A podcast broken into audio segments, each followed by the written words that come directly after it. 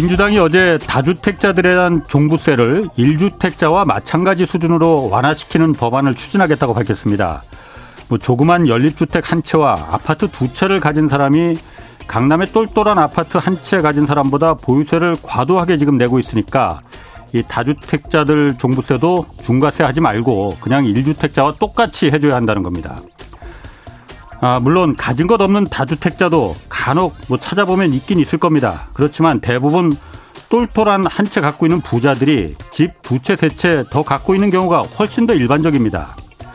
투기 목적으로 갖고 있는 이런 집 내놓으라고 양도세 중과세까지 1년간 유예시켜주고 있는 거잖아요. 다주택자 종부세 부담 점점 커질 테니까 양도세 이렇게 깎아줄 때 빨리 팔아라 라고 말이죠. 그런데 종부세 깎아줘서 집 여러 채 갖고 있는 게 부담이 없어진다면은 다주택자들이 집을 이거 왜 팔겠습니까? 아무리 선거가 코앞이지만 누구를 위한 정치를 해야 하는 것인지 정말 다시 한번 좀 생각해 보시기 바랍니다. 혹시 집 여러 채 갖고 있는 본인들 위해서 이런 법 추진하겠다는 건 아닌지 매우 의심이 듭니다. 네, 경제와 정의를 다잡는 홍반장, 저는 KBS 기자 홍사원입니다. 홍사원의 경제쇼 출발하겠습니다. 유튜브 오늘도 함께 갑시다.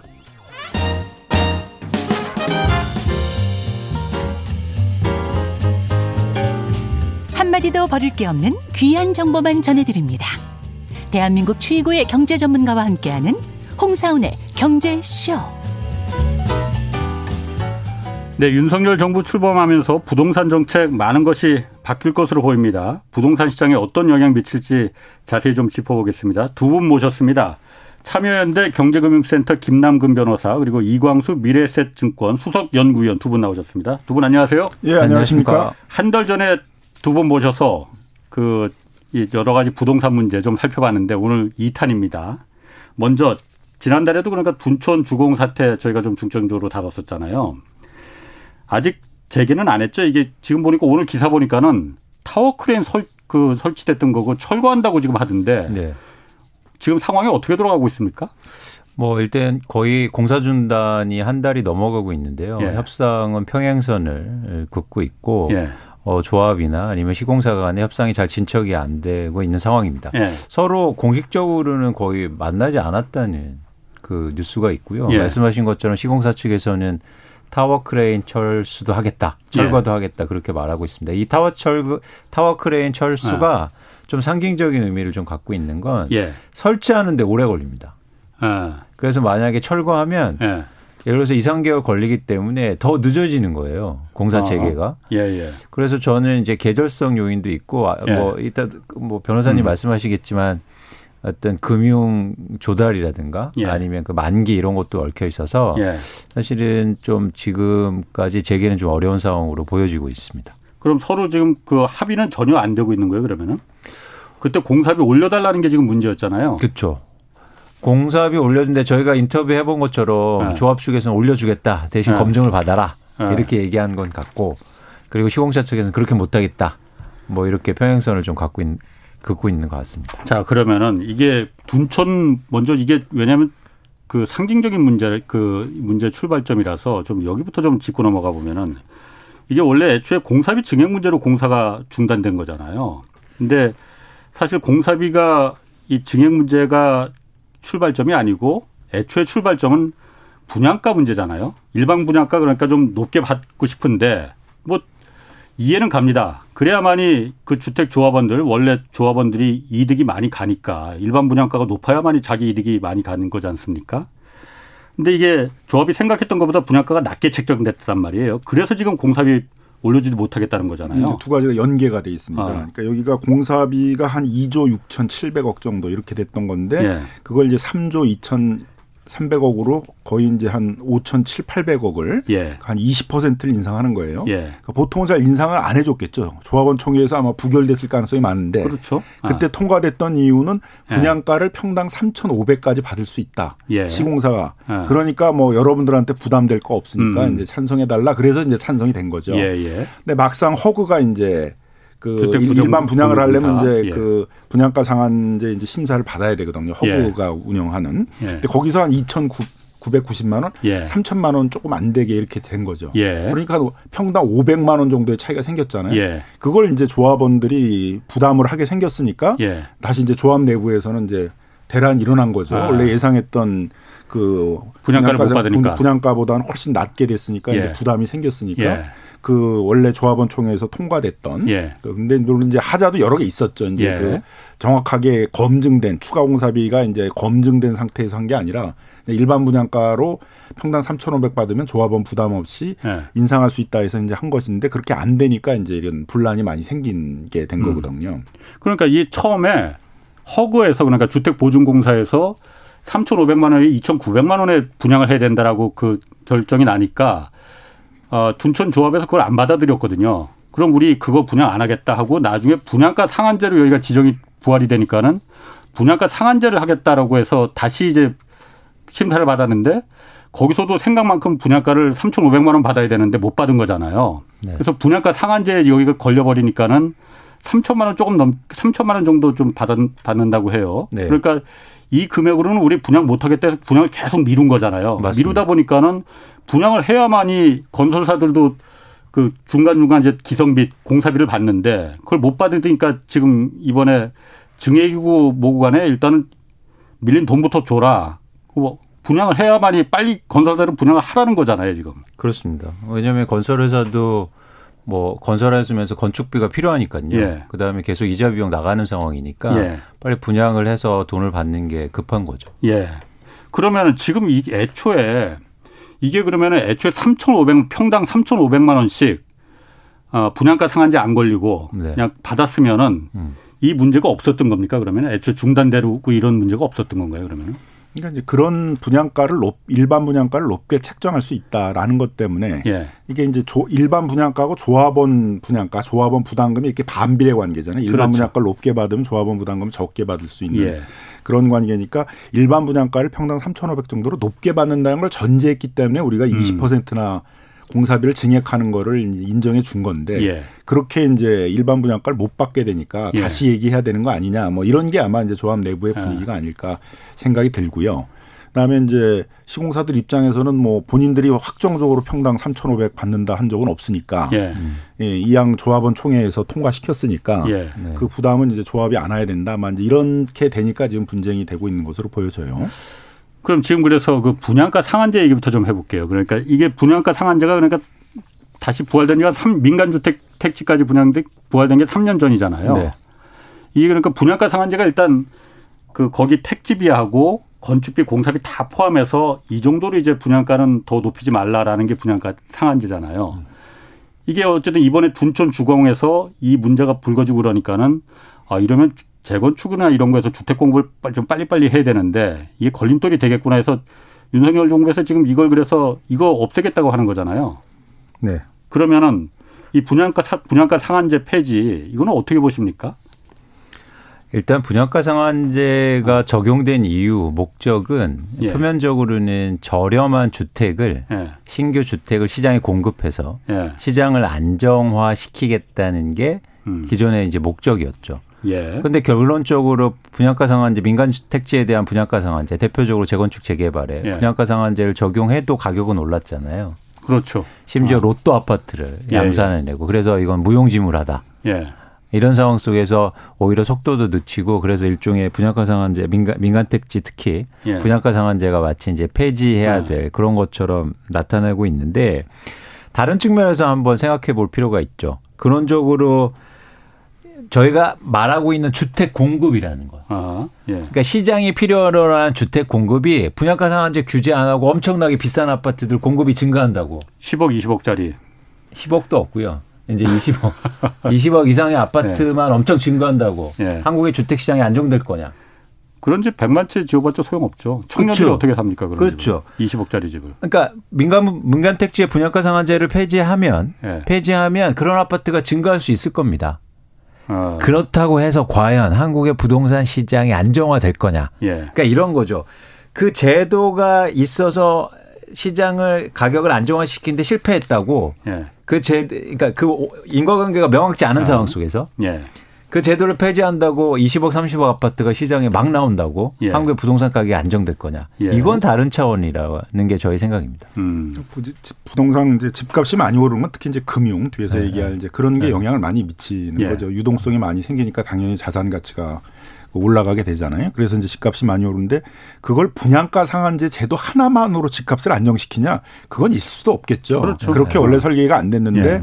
분양가 상한제 했는데도 집값이 안 잡히니까 무용한 거 아니야? 이런 건 이제 완전히 원인과 결과 이걸 네. 완전히 무시하고 얘기하는 이제 그렇죠. 예, 아, 분양가 상한제 했는데도 안 잡히니까 없애는 게 없애면은 잡힐 것이다. 그건 그건 아니잖아요. 그러니까, 예. 그러니까 일단 분양가 상한제를 없애면 잡힌다라는 건 이제 완전히 이건 이제 예. 잘못된 처방일 거고 예, 분양가 상한제를 해도 못 잡았는데 이제 예. 무용한 거 아니냐 그런데 분양가 상한제가 꼭 집값을 잡는 그 제도 그런 목적하에서만 낸건또 아니거든요. 그리고 집값을 잡는 제도라는 건 여러 가지가 있는 거죠. 뭐 예를 들면 금리 인상 이런 게 훨씬 더 예. 단기적으로는 집값감 집값을 잡는데 더 많이 영향을 미치고 뭐 DSR 같이 그런 이제 그 유동성이 많이 그 버블이 생기지 않도록 이렇게 대출 규제라는 게 오히려 단기적인 집값 잡는 데는 더 많이 영향을 미치는 거고 네. 분양가 상한제도 그런 것 중에 이제 하나였던 거지. 예. 그러니까 집값이 못 잡았으니까 분양가 상한제를 폐지해야 되는데 이건 음. 좀 인과관계 안 맞는 것 같아요. 근데 분양가 상한제는 사실 좀 두 가지 기능으로 분화가 된 것 같습니다. 네. 강남 재건축 같은 경우에는 이게 주변 집값보다 일반 분양분이 더 높게 하지 않는 역할을 했거든요. 아, 예, 항상 예, 그렇죠. 이제 우리가 집값을 이 올릴 때 보게 되면 진앙지가 어디였냐면 강남 재건축이었어요. 맞습니다. 강남 재건축이 주변 집값보다 일반 분양분을 한 20, 30% 높게 책정을 예. 하면 그러면 주변에 있는 아파트 가격을 다 끌어올리거든요. 그러면 그 다음에 또 시작하는 재건축이 여기서 또 한 20, 30% 높게 책정하면 또 끌어올리고 그러다 보니까 예. 이게 이제 막 집값이 오르는 시기에 있어서는 진앙지 역할을 하게 되고 예. 그래서 지금도 이제 막 집값이 하향 안정화되다가 다시 꺾이는 거에 진앙지들이 지금 강남 재건축이 주로 역할을 하잖아요. 예. 그러니까 그런 주변지의 예. 집값들을 올리지 못하게 하는 역할. 음. 또그 재건축이 어떤 그런 투기의 진앙지가 되지 않도록 하는 그런 역할로 좀 돼 있다고 보여지고요. 그다음에 예. 강북이나 이제 뭐 공공택지나 이런 데서는 이제 이 젊은 중산층들이 내 집 마련을 하게 하는 데 있어서 또 일정 지원하는 역할들을 하죠. 예. 기존 주택 가격들은 비싸니까 아무래도 예. 분양가 상한제의 목적 자체는 이제 그보다 싸게 만드는 거니까 예. 그래서 이제 젊은 중산층들이 내 집 마련을 예. 하도록 지원하는 이제 그런 역할들이 있어서 예. 이제 그런 측면에서 좀 봐야 될 것 같고요. 이게 예. 뭐 전국에 있는 집값 자체를 전부 잡게 하는 가장 핵심적인 제도였다.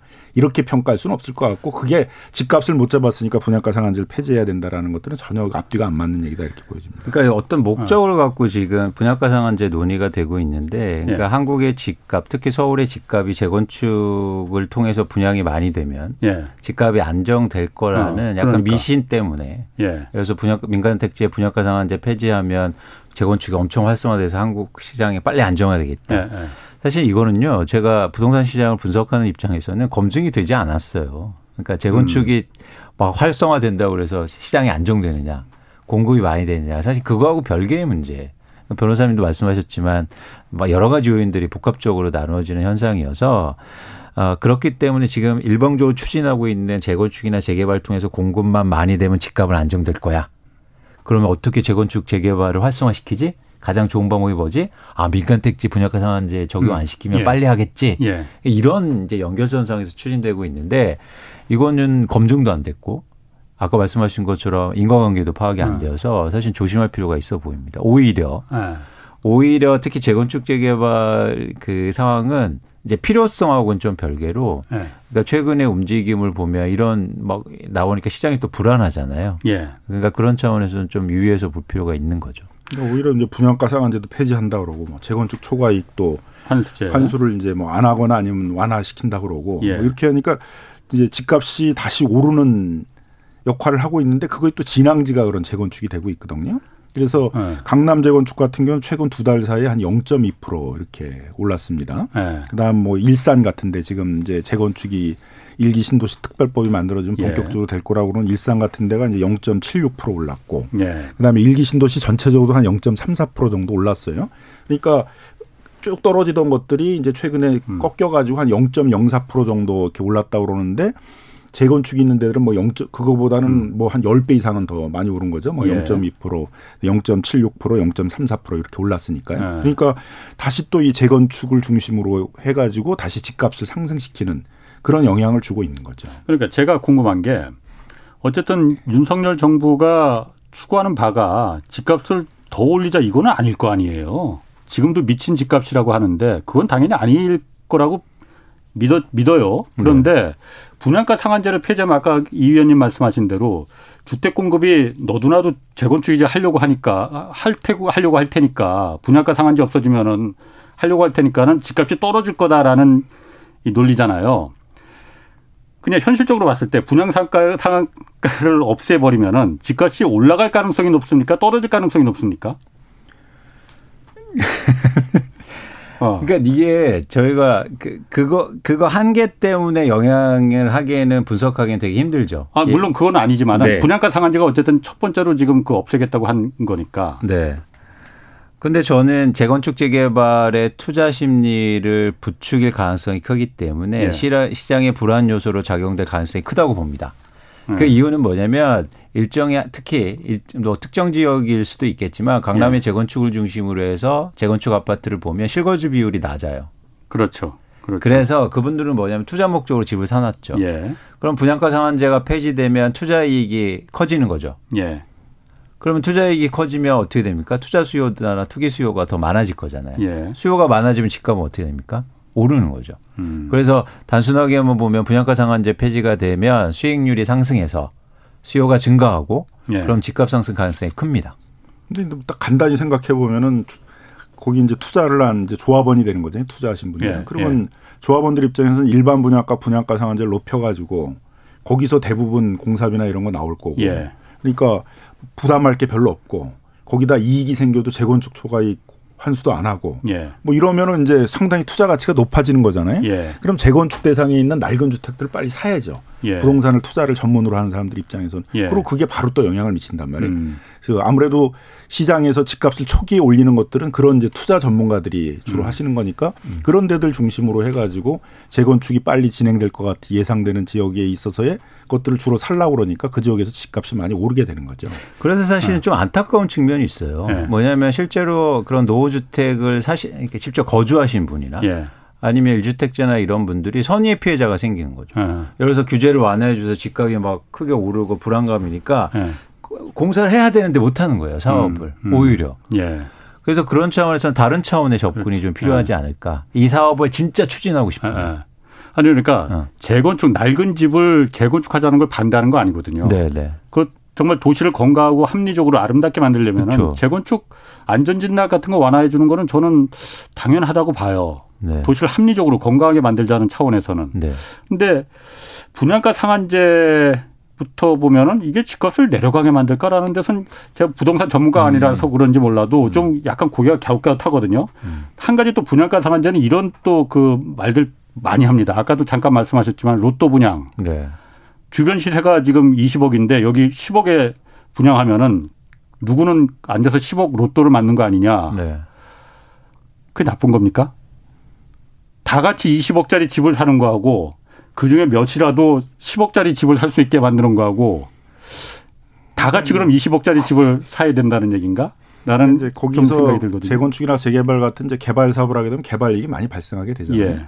그럼 그 개발 계획을 이제 개발 이익을 어떻게 나누냐의 문제겠죠. 예. 가능하면 이제 공적으로 환수를 대부분 해서 예를 들면 뭐 예. 공공 임대를 한 대라든가 뭐 공원 같은 걸 조성하게 한다라든가 아니면 뭐 재건축 초과이익 같은 것들로 환수를 한다든가 예. 이런 게 이제 아마 1순위여야 될 거고. 예. 그 다음에 그걸 전부 개발 주체에 다 가도록 해야 되는 게 맞느냐. 그 중에 음. 일부는 이제 무주택 세대주나 이런 데 이제 돌아가게 하는 것도 예. 어떤 사회적인 공감대가 있었기 때문에 분양가 상한제도라는 것들이 70년대 말부터 만들어 지금까지 유지가 되는 거거든요. 예. 그러니까 마치 분양가 상한제라는 것들이 굉장히 이례적인 제도처럼 얘기하는데 우리 예. 역사를 보게 되면 분양가 상한제를 안 했던 건 불과 한 8년 정도밖에 안 돼요. 아하, 예. 1999년서부터 한 2007년 정도 짧게 예. 그때 이제 분양가 상한제를 풀었는데 그때 서울시의 분양가가 4배까지 올랐습니다. 8년이란 사이에. 어. 그래서 70년대 말부터 지금까지 줄곧 4, 50년 동안 계속 유지된 제도거든요. 예. 그렇게 했던 것들은 그런 사회적 공감대가 있는 거죠. 음. 적어도 무주택자들이 분양주택을 통해서 내 집 마련하게 하자. 예. 거고 당연히 분양은 기존 주택보다는 좀 싸야 된다라는 인식이 있었던 음. 거죠. 그게 강북이라든가 공공택지에서 분양되는 주택에 대해서는 지금도 뭐 그렇게 큰 이견은 없는 것 같아요. 그런 식으로 유지해야 된다는데 문제는 이제 강남의 집값이 너무 올라가지고 예. 무주택자가 사기가 진짜 어려워졌어요. 분양가 상한제를 하더라도. 예. 그러다 보니까 이제 그 제도를 왜 강남 재건축에 적용해야 되느냐에 이제 논란이 일어나게 되는데 그러더라도 적어도 이 분양가 상한제가 주변 시세보다 재건축에서 분양되는 일반 주택들이 더 올라가지 못하게 하는 그런 장치 역할들은 했다는 거죠. 예. 자, 그 분양가 상한제는 뭐 거기서 이제 좀 정리하고 그다음에 이제 또 재건축 초과이익 환수제도 지금 이게 그 주택 공급을 가로막는 요인 중에 하나다라는 아, 지금 인식이 있어요. 인식이라기보다 새 정부가 그쪽으로 해서 지금 재건축 초과이익 환수제도 좀 손을 봐야 되는데 이거는 사실 입법 사항이잖아요. 네. 그러니까 뭐 그 정부에서 하고 싶다고 해서 바로 하는 거는 국회 동의를 얻어야 되는 건데 재건축 초과이익 환수제는 어떻습니까? 일단 재건축 초과이익 환수제라는 게 과도한 개발이익이 났을 때 그거 다 갖고 가지 말고 그 민간 조합원이 다 갖고 가지 말고 최대한 50%는 세금으로 내라 이거잖아요. 재건축 초과이익 환수제가 이게 주택 공급을 가로막는 걸림돌이다. 그래서 재건축 초과이익 환수제 때문에 재건축 지금 재개발 안 한다. 이 부분은 좀 어떻게 생각하십니까? 그러니까 피상적으로 보면 재건축 조합원이나 아니면 그 조합 입장에서는 초과이익 환수를 하면 예. 뭐 공급도 뭐랄까 사업도 좀 꺼리게 되고 수익성이 낮아지니까 예. 사실은 공급이 안 될 수 있게 피상적으로 보면. 예. 근데 저는 여기서 두 가지를 좀 지적하고 싶은데요. 초과이익 환수제가 이렇게 한다고 그랬다 안 한다고 그러니까 사람들이 공급을 아, 이렇게 그렇죠. 주저하는 거예요. 기다리지. 그러니까 예를 들어서 네. 초과이익 환수제를 제가 좀 과하게 말해서 헌법에 있다. 네. 그러면 초과이익 환수제가 아무 영향을 못 미칩니다. 공급에. 예. 예, 제도가 있다 그래서 예. 자꾸 한다고 그랬다가 또 적용한다고 그랬다가 이러니까 사실 기대감을 갖고 지금은 그러면 공급하지 말아야지 예. 사업하지 말아야지 이런 거죠. 그 문제점이고 두 번째는 뭐냐면 계속 말씀드렸듯이 정비 사업 자체가 사회적 자산을 이용하는 거죠. 예. 그게 용적률이든 사회적 인프라든 음. 그런 사회적으로 기여하는 게 있어야 될 거 아닙니까? 예. 그러니까 내가 지금 집을 갖고 있다고 그래서 그게 전부 다 내 재산은 아니라는 거예요. 예. 어, 그런 사회적 자산을 예를 들어서 사회적인 절차라든가 이런 걸 통해서 개발하면 개발 이익에 대해서 어느 정도 사회가 공유하는 건 필요하다. 그런 차원에서 초과이익 환수 제도는 전 필요성이 있다고 보고 있는 거죠. 예를 들어서 지금 정부가 용적률 자체를 뭐 500% 올려준다, 800% 예. 올려준다 예. 이런 얘기를 하는데 그냥 올려주면 다 개인한테 다 가는 겁니까? 그럼 이, 이 이런 뭐 하늘 이런 건 전부 다 개인 자산이 되는 거예요? 그건 공공재죠. 용적률은 그, 제가 계속 말하지만 공공재는 전부 하늘에서 뚝 떨어진 개인 재산이 아니고 공공의 사회적인 재산입니다. 그렇죠. 그거는. 그러면 이제는 그런 어떤 서로 좀 나눠 가, 자자 아, 아. 사업하면서 예. 그런 측면에서 충분히 필요성이 아. 있다고 보고 있습니다. 그러니까 이제 이 재건축 초과이익이 마치 재건축만 하는 것처럼 생각을 하는데 예. 주요 개발 이익이 많이 남는 뭐 한 열세 가지 열네 가지의 개발 사업에 대해서는 지금도 개발 이익 환수제도에 따라 개발 이익을 환수하고 있어요. 예. 그러니까 제일 좋았던 거는 그 일반법에 의해서 재건축도 개발 이익을 환수했으면 되는데 음. 항상 이제 이 정치인들이 뭐 하면은 그 타켓을 맞춘 법을 만들고 싶어 하잖아요. 그래서 그 당시에 이제 재건축에 대해서는 또 굉장히 뭐 몇 조 원씩의 개발 이익들이 발생을 하고 있다. 예. 하니까 그 개발 이익 환수제도 말고 또 별도의 개발 이익 환수제도를 만들자. 그렇게 해서 만들어진 게 재건축 초과 이익 환수제도거든요. 예. 그러니까 개발 이익이 많이 발생하는 곳에서 개발 이익을 환수하는 거는 재건축만이 아니다. 예. 다른 이런 개발 이익 개발 제도에서도 많은 개발 이익들을 환수하는 사업들을 한다라는 거죠. 예를 뭐 도심 재개발 사업이라든가 도시 개발 사업이라든가 이런 데도 다 개발 이익 환수 제도가 적용이 되고 있거든요. 예.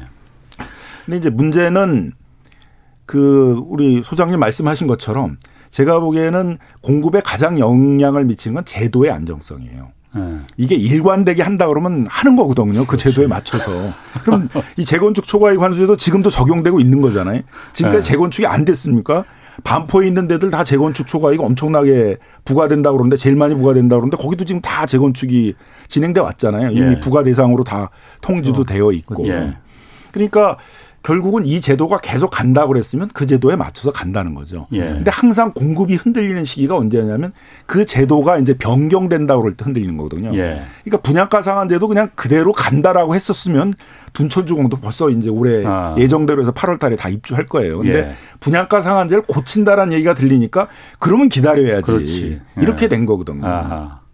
그러다 보니까 이제 뒤로 많이 가고 있잖아요. 지금 예. 둔천 주공만 그런 게 아니라 곳곳에서 많이 그래요. 뭐 방배 어. 재건축 신바포 15차도 뭐 신보바 15차도 그렇고 네. 지금 다 분양가 일반 분양을 이제 눈앞에 어. 두고 있는 데들은 네. 다 기다려야 될 입장이 됐거든요. 예. 새로운 정부가 들어와서 분양가 상한제를 고칠 때까지 일단 다 기다려봐야 되는 거 아니냐. 예. 재건축 초과이 고칠 때까지 해봐야 되는 거 아니냐. 그러니까 문재인 정부 말 윤석열 정부 초기가 서울 시내에서는 아파트 공급이 제일 안 된 데가 될 거예요. 예. 뭐만 만 세대 뭐 이천 세대 음. 이런 덩치 큰 데들이 전부 지금 다 사업을 미루고 있거든요. 예. 그러니까 정치인들이 오히려 자기신들이 막 얘기하는 공급을 예. 활성시키 활성화시키기 위해서 막 제도를 막 흔드는 예. 이런 것들이 오히려 공급을 더 불안하게 한다라는 것들에 대한 좀 인식이 있어야 되는데 음. 지금 그런 인식이 없는 거죠. 그러니까 특히 규제 완화에 대한 건 공급 입장에서는 굉장히 부정적이에요. 음. 뭐 역설적으로. 예. 그래서 음. 그런 기대감이 생기면 당장 내가 분양할 필요가 없는 거죠. 그렇죠. 사업을 진행할 필요도 없고 예. 조금만 기다리면 되는데. 예. 그래서 오히려 재건축 사업이 더 지금 안 되고 있는 음. 상황이거든요. 7537님이 이거 물어보셨거든요. 그 재건축 초과이익 환수제 관련해서 이게 사실 미실현 이익이잖아. 이런 그 의문들 많이 나오거든요. 미실현 이익인데 이걸 집을 내가 판 것도 아닌데 어쨌든 뭐 1억짜리 집이 10억짜리 집이 됐으면은 그걸 팔아야만이 부엌이라는 데가 이익이 생기는 거잖아요. 근데 팔기도 전에 이걸 갖다가 미리 10억짜리 집이 됐다고 해서 세금으로다가 만약 걷어간다면은 나중에 떨어지면 이거 도로 반환해야 되는 거 아니냐. 먼저 징수하는 게 맞느냐. 물론 이게 재건축 초과이익 환수제라는 게 그래서 위원 그 소송도 있었지만 합헌 판결은 났어요. 음. 어떻게 보십니까 이런 부분? 미실현 이익에 대해서 과세해야 되는 현재 유명 오래된 쟁점인데 그렇죠. 자꾸 언론에서 마치 그게 위헌 판결이 난 아, 것처럼 아. 일부 보수 언론에서 자꾸 얘기하다 보니까 그런 쟁점을 자꾸 부활시키는 것 같아요. 근데 우리 헌법재판소는 일찍이부터 실현된 이익에 네. 부과를 하느냐 미실현 이익에 부과를 하느냐는 입법 재량의 문제일 뿐이다. 네. 아니죠.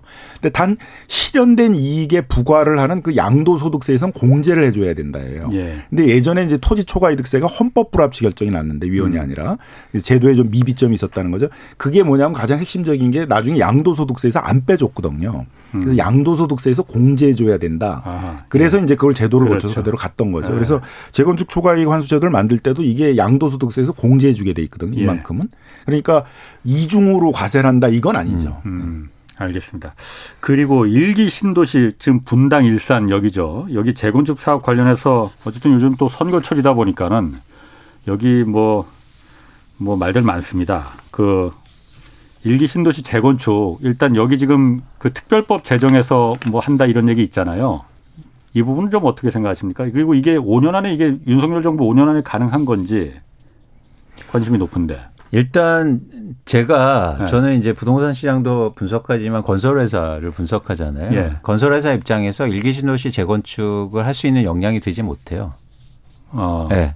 지금 정부에서 뭐 예. 여기에서 10만 가구를 신규 공급하겠다, 예. 재건축을 엄청나게 활성화시키다 하고 있는데 예. 한국 내수사 내수 경 건설 회사들이 그 역량이 떨어집니다. 그러니까 역량이라니까 캐파 그래요? 한 한도. 어. 그래서 쉽게 말하면 최근에 뭐 광주 이런 데서 그런 네. 사고가 일어나잖아요. 예. 그 심각한 사회적 문제가 될 수가 있어요. 그러니까 우리가 그건 심각한 사회 문제가 됐죠 이미. 네, 네. 그래서 저희가 마치 뭐 200만 호, 300만 호 이렇게 얘기하는데 예. 저희가 그만큼 시멘트를 생산해낼 수 없고요. 아. 그만큼 건설 회사들이 사업할 예. 수 있는 역량이 안 돼요. 예. 그러니까 지금 단순히 그러니까 그런 뭐 선거철이다 이렇게 해서 얘기하지만 이게 예. 재건축 규제를 특별법을 만들어서 뭐 한다고 해도 실제적으로 가능하냐? 예. 이거는 좀 다른 문제고 그렇기 때문에 기간이 오래 걸릴 겁니다. 예. 꼭 아셔야 될 게. 예. 그러니까 갑자기 규제가 풀어놓면서 모든 회사가 막 뭐 수만 채씩 건설할 수 있는 능력이 안 돼요. 예. 그만큼 예. 우리나라 건설 인력도 없고 심지어 음. 뭐 쉽게 말해서 포크레인도 부족한 상황이고 음. 그렇게 하기에는. 그래서 제가 볼 때는 한계가 있고 시간이 굉장히 오래 걸릴 거다. 음. 그래서 약간 어떤 문제냐면 이걸 성급하게 추진할 게 아니라 예. 그런 인프라, 인프라가 단순히 도로나 이런 문제뿐만 아니라 건설사들의 능력, 네. 그리고 우리가 수행 능력, 음. 그리고 그만큼 우리가 다른 것들이 완비가 돼 있는지 이런 부분에 대한 고려가 필요한 거죠. 음. 어. 근데 이게 이제 그. 이 일기 신도시들을 재건축을 해야 되느냐, 이제 리모델링을 해야 되느냐, 이제 많은 네. 논쟁이 있었어요. 예, 리모델링을 하려는 단지들도 많이 있어요. 그렇죠. 이제 많이 있죠. 특히 네. 이제 뭐 상대적으로 용적률이 이제 일산이 제일 낮습니다. 예. 일기 신도시 중에 한 168% 정도 현재 예. 되고 분당은 한 184% 정도 예. 되고 그 다음에 이제 평촌서부터 이제 200%가 넘어가요. 뭐 204%뭐 예. 3번 이렇게 넘어가요. 그러니까 3번 평촌 이런 데들은 이제 재건축 얘기가 거의 없었었고 음.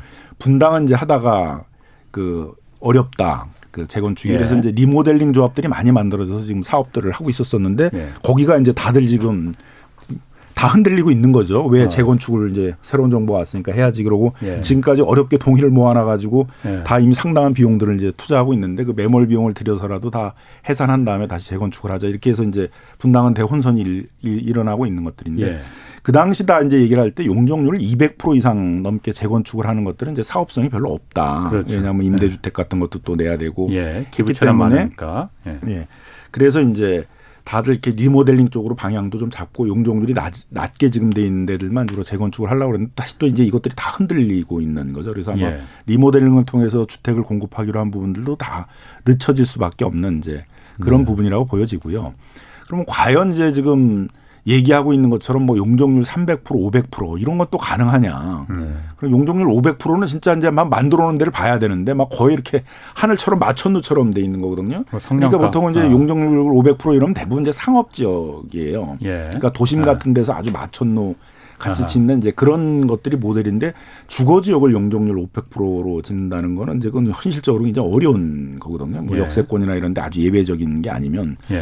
근데 마치 이제 그런 굉장히 높은 용적률이 음. 모든 주거 지역에 다 적용될 수 있는 것처럼 음. 그러니까 이런 걸 한번 좀 정리를 해줘야 되는데 예. 음. 자꾸 그 선거 때는 가능하면 애매하게 해야 되잖아요. 다 그런 음. 걸 적용받을 수 있는 것처럼 그렇게 이제 얘기를 해주다 보니까 이제 나 나름대로 환상을 가지고 또 이렇게 추진하는 부분들이 있어서 이런 걸 윤석열 정부가 좀 초기에 빨리 용적률을 높여서 갈 수 있는 데는 어디고 아닌 데는 아니고 이런 것들을 좀 명확히 해줘야만 이런 좀 혼란들을 좀 상당히 좀 맞아볼 수 있다 이렇게 음. 생각이 들고요. 5년 안에 할 수 있냐는 이제 그건 뭐 100% 저는 아니다 생각이 듭니다. 예. 둔촌 주공만 봐도 알 수 있는데 둔촌 주공이 정비구역으로 지정된 게 2005년도예요. 아, 그렇게 오래됐어요? 그렇죠. 지금 이제 16년째인데 아직도 못 끝내고 있잖아요. 그죠? 이게 아. 다 끝내면 제가 보기엔 20년 걸릴 것 같은데. 예. 재건축이라는 게 많은 사람들이 그 법률적인 정신은 뭐냐면 다 압도적 다수가 계속 일관되게 마지막 끝까지 압도적 다수로 가야 되거든요. 예. 초기에 압도적 다수를 유지하는 것 동의를 받는 것도 쉽지가 않아요. 예. 거기까지도 음. 제가 보기엔 뭐 6년, 7년, 8년도 걸립니다. 예. 그 다음에 그게 계속 유지가 돼야 돼요. 근데 이제 뭐 진행되다 보게 되면 또 사업이 늘어지면 금융비용이 생겨가지고 부담금을 더, 더 많이 내야 되느냐 또 이런 네. 분쟁도 생기고 그러면 또 늘어지게 되고 그래서 이게 상당히 시간이 걸리는 거기 때문에 마치 재건축 재개발을 몇 가지 제도만 규제로 완화해주면 빠르게 이게 음. 공급될 수 있다라는 것들은 실제 그렇게 지금까지 되어온 것들이 그렇게 되지 않았다. 적어도 이게 뭐 최소해도 7, 8년은 걸리고 한 10년은 음. 걸리는 사업인데 음. 그러니까 문재인 정부도 빨리 주택을 재건축 재개발을 통해서 공급하기 어렵다고 봤기 때문에 신도시 같이 예. 음. 공공이 주도를 해서 빨리 할 수 있는 사업들을 음. 먼저 하자고 그랬던 거잖아요. 예. 그래서 그런 환상도 예, 뭐 일부는 빨리 갈 수 있는 데들도 있겠지만 모두가 다 그렇게 빨리 가는 건 불가능하다. 이걸 가장 지금 제일 잘 알고 하고 있는 사람은 그냥 오세훈 시장이에요.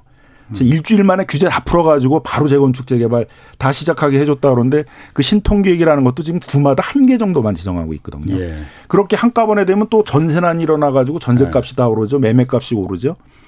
그래서 그 부작용도 엄청 크기 때문에 오세훈 시장도 옛날 2009년도에 자기가 담화도 발표했었어요. 더 이상 이렇게 빠르게 네. 하는 것들은 안 하겠다. 예. 그래 전세난 뭐 집값 상승 이런 거 초래하겠다. 네. 그래서 그래서 재건축 재개발이라는 것은 꾸준히 음.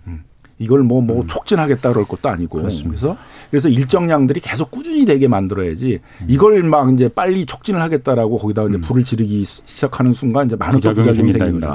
음. 알겠습니다. 그 다음에 이 그 금융 규제 지금 그 어쨌든 지금 작년 말부터 갑자기 집값이 싸 예, 부동산 경기가 확 사그라든 게 어쨌든 대출 규제가 그것 때문이 아닌지 모르겠지만은 어쨌든 대출 규제 시작하면서 갑자기 확 식었거든요. 근데 지금 LTV 여기는 뭐 생애 최, 최초 주택 구입 같은 경우에는 80%까지 지금 그 완화한다고 했어요. 그러니까 LTV라는 게 주택 담보를 얼, 자꾸 얼마나 돈을 빌릴 수 있느냐 이거잖아요. 네. 80%까지는 빚내서 살 수 있게 해준다는 거잖아요. 이 LTV 완화 정책 이거는 어떻게 평가하십니까? 그러니까 이제 단기적인 아. 집값을 안정시키는 건 이제 다 금융이라는 건 역사적으로 이제 다 경험을 했거든요. 예. 노무현 정부 때 그렇게 버블이 심했는데 결국은 이제 여러 가지 정책을 썼었지만 마지막에 이제 그걸 좀 꺾이고 집값을 안정시키는데 좀 역할을 했던 것들이 결국 DTI 제도를 도입했던 거거든요. 예. 근데 DTI 제도는 그, 고 주택 담보 대출만 음. 가지고 이제 자기 소득 대비 총 부채 규모가 얼마냐를 이제 따지는 거고. 예, 예. 근데 이제 점점 뒤쪽으로 오니까 주택담보대출만이 아니라 뭐 신용대출로도 어, 받고 어, 자동차 전세대출로도 받고 어. 사업대출로도 받고 예. 이러다 보니까 이 주택담보대출만 갖고 이렇게 총 부채를 예. 산정하는 게 아니라 그걸 다 합쳐가지고 주택담보대출 음. 외에 모든 부채를 다 합쳐가지고 이제 그 연소득 대비 그 원리금 상환 비율을 정해가지고 그 가계부채 음. 그 대출 받을 수 있는 규모를 정해야 된다. 그게 이제 DSR이거든요. 예. 근데 이거는 부동산 정책이 아니라 금융의 기본 원리예요. 예. 그게 예. 결국은 갚을 수 있을 만큼 돈을 빌린다는 얘기가 되는 거거든요. 그러니까 부동산 대출만 말하는 게 아니잖아요. 그렇죠. 그러니까 DSR. 그 DSR은 건다 기본 원리고 그래서 다 네. 이제 OECD 주요 선진 국가들은 이 DSR을 기준으로 해서 예. 그 대출 관리를 하기 때문에 개인들이 많이 대출을 받아서 부동산 투자를 하는 이런 문화는 없거든요. 예. 현실적으로 어렵죠. 그러니까 예. 대부분 다른 나라에서도 이제 뭐 그 과잉 유동성 문제가 생기고 집값이 오른다 그러지만 뭐 사모 펀드가 미국처럼 주도를 한다라든가 무슨 독일처럼 예. 임대사업자들이 주도를 한다든가 이런 경우지 개인들이 막 그렇게 많은 대출을 받아서 하는 게 어렵거든요. 예. 근데 우리는 이제 이 관리 잘 안 했던 거죠. 예. 그러다가 이제 2021년 4월 27일 날 이제 그 문재인 정부에서 이제 비로소 DSR을 본격적으로 관리를 한다.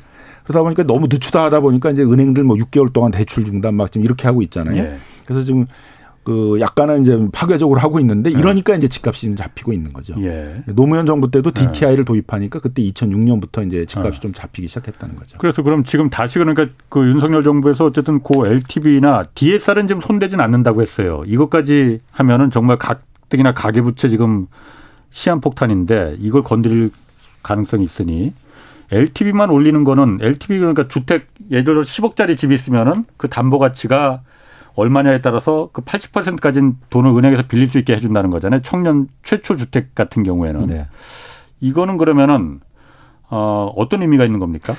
그러니까 지금 어떤 불만이 있냐면 네. 그동안 대출해 주다가 예. 내가 살만한 집값 다 올려놓고 나가 나가 살려니까 왜 규제를 하느냐. 어, 사다리 걷어찬다고 예, 그렇죠. 예. 근데 정부가 본질적 아니까 그러니까 지금 청년 주, 청년 세대나 아니면 무주택자 분들이 예. 대출을 더 많이 해달라는 요구가 아니라 예. 집값을 안정시켜 달라는 거잖아요. 그렇죠. 어. 그래서 예를 들어서 대출 규제를 풀어서 집값이 더 오르면 사실은 이건 더 그럴 가능성이 크기 때문에 예.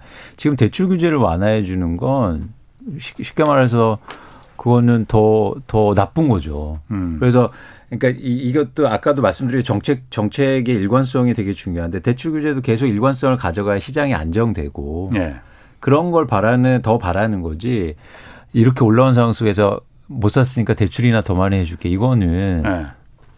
더, 더 네. 사실은 심각한 상황으로 갈 수 있는 거고요. 또 하나 음. 이제 말씀드리고 싶은 건 뭐냐면 이런 건 가능해 보여요. 아까처럼 공공택지에서 싸게 분양하는 주택들을 청년 세대나 아니 무주택자가 살때 네. 그때 대출을 좀 더 많이 해주는 네. 그런 어떤 특정한 부분에 관해서는 예. 그 예를 들어서 중도금이나 아니면 잔금이 모자라서 내가 지금 무주택자를 해소 못한다 이런 경우에 이제 대출을 좀 늘려주는 건 음. 가능하지만 모든 세대에 걸쳐서 모든 아파트 예. 유통시장에서 사는 아파트까지 아니면 음. 집까지 대출 예. 규제를 완화해 주는 건 시장의 불안 요인이 되지 않을까 생각합니다. 예. 근데 이제 분석을 해보게 되면은 연소득이 6천만 원 이하인 사람들은 DSR을 음. 그대로 놔두고 LTV를 완화해줘도 더 이상 대출을 받을 수가 없어요. 일단 DSR에서 이미 다 음. 규제 그 대출의 규모들이 정해지기 때문에 소득이 많은 사람만 그러니까 LTV를 늘려준다고 해도 대출을 받을 수 그렇죠. 있는 거잖아요. DSR을 계속 40%를 유지를 하면서 예. 그 LTV를 완화해 준다 그럴 때 혜택을 받을 수 있는 사람들은 연소득이 적어도 6천만 원이 넘어야 되거든요. 예. 연소득이 한 1억 주면 돼야지 이제 혜택을 받을 수 있는 예. 게 되는데 그러면 이제 그 어느 정도 소득이 있는 중산층들이 빚을 내서 집을 사는 것들은 바람직한 가? 예. 그러니까 음. 그 문재인 정부 4년 동안에 그 중산층들이 중산층들이 소득이 예를 들면 연 한 530만 원 정도 늘었다고 그래요. 근데 또 대부분 음. 빚을 내 가지고 실질 처분 가 등 소득은 원금과 음. 원리금 이자를 다 원금과 이자를 갚고 나면 쓸 수 있는 음. 그런 처분가 등 소득은 오히려 60만 원이 줄었다고 그러거든요. 아. 그러면 계속 금리는 올라가는데 빚을 내서 집을 사라는 정책을 써놓으면은 예. 대부분의 중산층들이 그 빚 갚는데 돈을 다 써야 되잖아요. 예. 그러면 정상적인 소비를 하기 어렵잖아요. 음. 그럼 경제가 장기적으로 보게 되게 되면은 이제 침체로 갈 수밖에 없는 게 예. 되는 거죠. 예. 그래서 IMF나 이런 이제 대선은 계속 한국에 대해서 지금 가계부채가 위험하다. 그 예. 관리 철저히 해야 된다. DSR이나 이런 관리 철저히 해야 된다. 예. 이런 얘기들을 계속 지금 지적을 하고 있는데 그 외국에서 바라보는 한국 경제의 그런 위험성과 예. 국내에 이렇게 정치가들이 보는 게 좀 다른 것 같아요. 예. 그래서 뭐 가계부채 이런 건 관심 없고 예. 어쨌든 선거에선 표가 되니까 예. 일단 무슨 대출 많이 받아서 집 사게 음. 해주겠다. 예. 이제 그런 것이어서 어. 이건 조금 냉철하게 한번 생각을 해봐야 된다는 생각을 음. 하고 또 실제 지금 집을 살려는 무주택자들이 바라는 게 빚만이 내는 것인가 예. 그런 것도 좀 생각을 해봐야 된다. 그럼 어쨌든 아까 그 이광수 의원께서 그 말해 듯이 나 좀 지금 이제 그 사회 나와서 나도 집 한 채 좀 마련하려고 하는데 자기들이 여태까지 기성세대들은 다 대출 받아서 그렇게 레버리지 통해서 이제 그 늘리고 집도 사고 뭐 이랬으면서 이제 와서 나 그럼 못 사게 하는 거는 이거 너무 사다리를 걷어차는 거 아니냐. 그 말도 그러니까 아주 그러니까 공감은 갑니다. 그러니까 물론. 네. 그러면 어떻게 해야 되는 건지 방법이 뭐가 있을지 그래서 근본... 물론 가장 중요한 건 집값이 내려가면 되는 거예요. 그렇죠. 근데 그러기 힘드니까 근본적으로 그런 상황 속에서 뭐가 공정한 거냐면 아. 예를 들어서 그렇게 집을 많이 갖고 있거나 집을 미리 갖고 있는 사람들의 일종의 자산 이득을 줄여주는 줄여 줄여줘야죠. 그게 보유세든 어. 아니면 양도세 강화든 예. 그래야 집이 없는 사람도 예. 아니면 그렇게 사다리를 못 올라간다고 불평하는 사람도 좀 불만이 누그러질 거 아닙니까? 예. 그게 저는 정책의 공정성을 기하는 거라고 보는데 어. 그래서 지금 이런 상황이잖아요. 양도세나 보유세는 줄여줄게. 예. 그리고 그 사람들 자산 이득을 많이 가져가게 하고 예. 여기에는 대출을 해줄게. 예. 그럼 논리상 어떤 구조가 되냐면 이분들은 예를 들어 집을 갖고 많이 갖고 계시면 집을 팔아야 되는데 그러면 집이 없는 사람들이 살 거 아니에요. 대출을 많이 받아서 갑자기 이런 구조가 돼버려요. 그 차액을 차액을 실현해 양 다주택자들의 차액을 실현해주기 위한 그 희생양으로다가 그럼 갑자기 연결이 되는 거죠. 아. 근데 이게 과거에도 항상 그래왔다. 네, 과거에도 그래왔다. 아. 이상하게. 그래서 네. 어쩌면 이 고리를 한번 끊어야 되는데 지금 정책의 방향성이나 오히려 그런 쪽으로 가고 있어 좀 안타까운 측면이 있는 겁니다. 그, 예, 예, 젊은 사람들이 이제 대출을 많이 받을 수 있는 방법은 있어요. DSR을 유지를 하면서도 그건 예. 뭐냐면 길게 갚는 거거든요. 아. 그러니까 장기 모기지 돈으로 하게 되게 되면은 요즘 40년짜리도 나왔죠. 그렇죠. 그러니까 뭐 40년, 30년 이제 이런 걸로 해야죠. 근데 그거는 이제 자기가 소득 생활을 하는 건 좀 따져 봐야죠. 네. 뭐 30대면 모르겠어요. 이제 앞으로 미래 세대가 한 70세까지 소득 생활을 한다 네. 그러면 뭐 70세까지 갚는 걸로 전제로 해가지고 40년짜리 뭐 모기지론 이런 것도 뭐 가능할 수는 있다라고 생각을 하는데 이제 그, 그, 네. 뭐 은행들 입장에서는 이게 현실 가능한 건 아니죠. 정책적으로 조금 만들 수는 있어도. 네.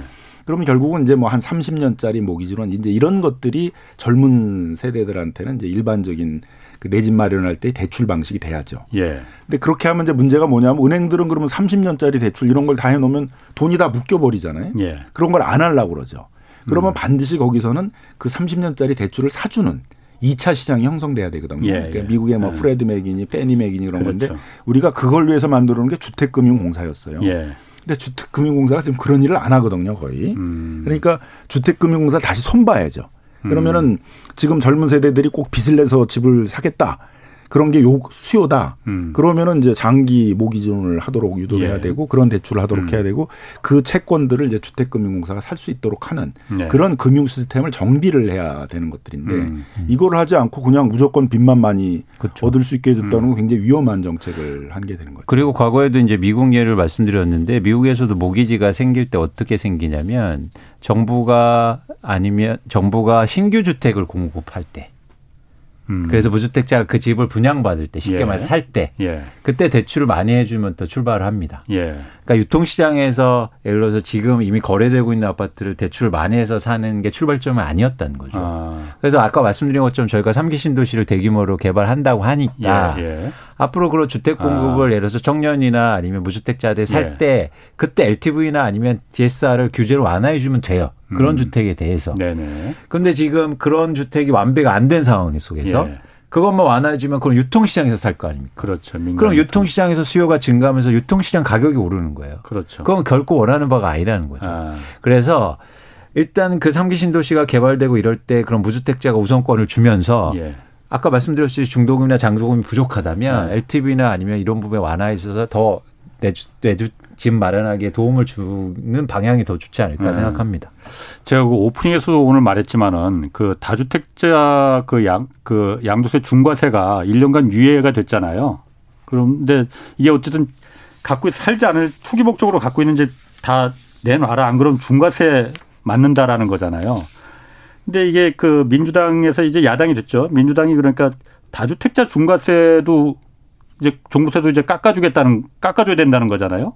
그러면은 다주택자 제가 만약 다주택자라면은 집을 나머지 집을 두 채 세 채 갖고 있는 게 부담이 돼야 보유세가 많아야만 이걸 빨리 팔 생각이 들 텐데 안 팔 것 같은데 저는 그러니까 다주택자들이 매물을 내놔서 집값을 하향 안정화시킨다. 예. 그게 가능하려면 다주택자들이 내놨어요. 근데 예. 매수자들의 입장에서 보면 비싸.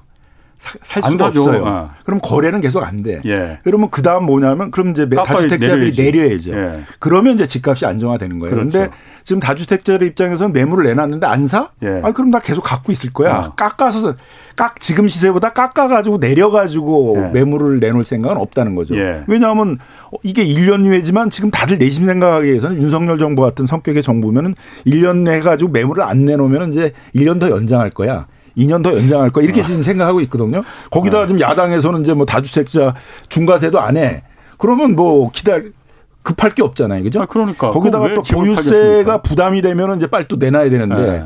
부담이 돼가기 시작하고 있는데 또 그 보유세 부담도 깎아준다고 그러잖아요. 예. 그럼 다주택자들이 시세보다 낮게 매물을 내놓을 이유는 없죠. 그렇게 네. 그렇게 되게 되면 이제 집값을 안정시키는 네. 그런 정책은 아닌 거죠. 그러니까 다주택자들 집을 제가 집을 만약 다섯 채 갖고 있다 하더라도 이거 다섯 채 갖고 있으면 내년에 종부세가 좀 왕창 오른다고 하니까 어떻게든 팔아야 되는데 지금 양도세가 너무 높으니까는 못 파고 있는데 그거 깎아준다니까 어 그럼 이때 팔아야겠지 생각을 하는데 아 종부세 깎아주면 왜 팔겠습니까 그거를 집을 아, 이런 맞네요.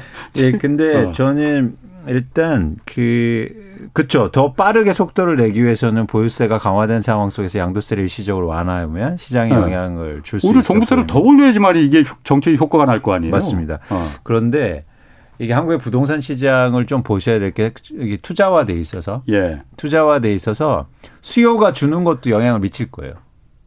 수요가 줄, 줄어드는 것도? 네, 수요가 어. 줄어들어서 예. 사실 다주택자가 집을 내놓을 때는 가장 큰 요인은 집값이 떨어질 걸 예상할 때가 매물이 가격을 낮출 가능성도 그렇죠. 크거든요. 예, 예. 그러면 가격이 언제 그 조정받기 시작하면 수요가 감소하면 가격 조정받아서 예. 사실 그런 과정에서도 이제 속도의 문제지 예. 방향성은 좀 잡히지 않을까 생각합니다. 어, 그러면 뭐, 뭐 시 간이 거의 다 됐습니다. 마지막으로 그 두 분 그러니까 윤석열 그 새 정부에 좀 바라는 부동산 정책 좀 어떤 게 좀 바라고 싶은지 짧게 한 마디씩 좀 해주시죠. 그 윤석열 정부는 이제 집값도 안정시키고 네. 이제 그것도 하향 안정화예요 지금 얘기하는 거예요. 예. 예. 그러면서 이제 또 규제도 안 하겠다 이렇게 예. 얘기를 해요. 그리고 두 가지가 마치 이제 일치된 정책처럼 하는데 그게 모순된다는 거죠. 예. 순서로 따진다면 집값을 하향 안정화 시켜놓고 예. 규제 완화를 하더라도 그때 가서 해야지 규제를 먼저 완화시켜 버리면 집값은 음. 하향 안정화되는 게 아니라 집값이 오르게 된다는 거죠. 음. 그래서 선우도 잘 봐야 된다. 예. 규제 완화 정책이 뭐 본인들의 정체성에 맞다 하더라도 예. 그게 가능하려면 일단 어느 정도는 집값이 하향 안정화되는 추세를 유지시켜 놓고 음. 해야 된다라고 보여집니다. 이 의원님요? 네. 저는 지금 정권 초기이기 때문에 예. 어쨌든 정책이 나온 적은 없지만 어, 전체 시장 안정화 차원에서는 정책의 일관성을 좀 유지시킬 필요가 있습니다. 시장의 방향성을 좀 보면서. 예. 왜냐하면 금리가 올라가는 상황이기 때문에 부동산 시장이 지속 상승할 수 없거든요. 예. 이미 그런 시그널을 좀 보이고 있고 예. 이런 상황 속에서 아까 말씀드린 것처럼 규제화라든가 이렇게 뭔가 또 시장에 다른 시그널을 줘서 예. 시장의 불안 요인을 조성할 필요가 없다는 거죠. 예. 그래서 저는 오히려 가장 좋은 정책은 지난번에도 한번 말씀드렸듯이 일단 아무것도 안 하는 게 맞지 네. 않을까. 아무것도 안 하는 거. 네. 그래서 일단 지금은 그래서 그런 게 더 필요하지 않을까 생각합니다. 알겠습니다. 아, 오늘 두 분 말씀 잘 들었습니다. 김남근 변호사 그리고 이광수 미래에셋 증권 수석연구위원 두 분 고맙습니다. 네, 감사합니다. 자, 내일은 김영애 교수와 함께 최근 치솟고 있는 원달러 환율이 어떤 영향을 가져올지 자세히 좀 짚어보겠습니다. 지금까지 경제와 정의를 다잡는 홍반장 홍사원의 경제쇼였습니다.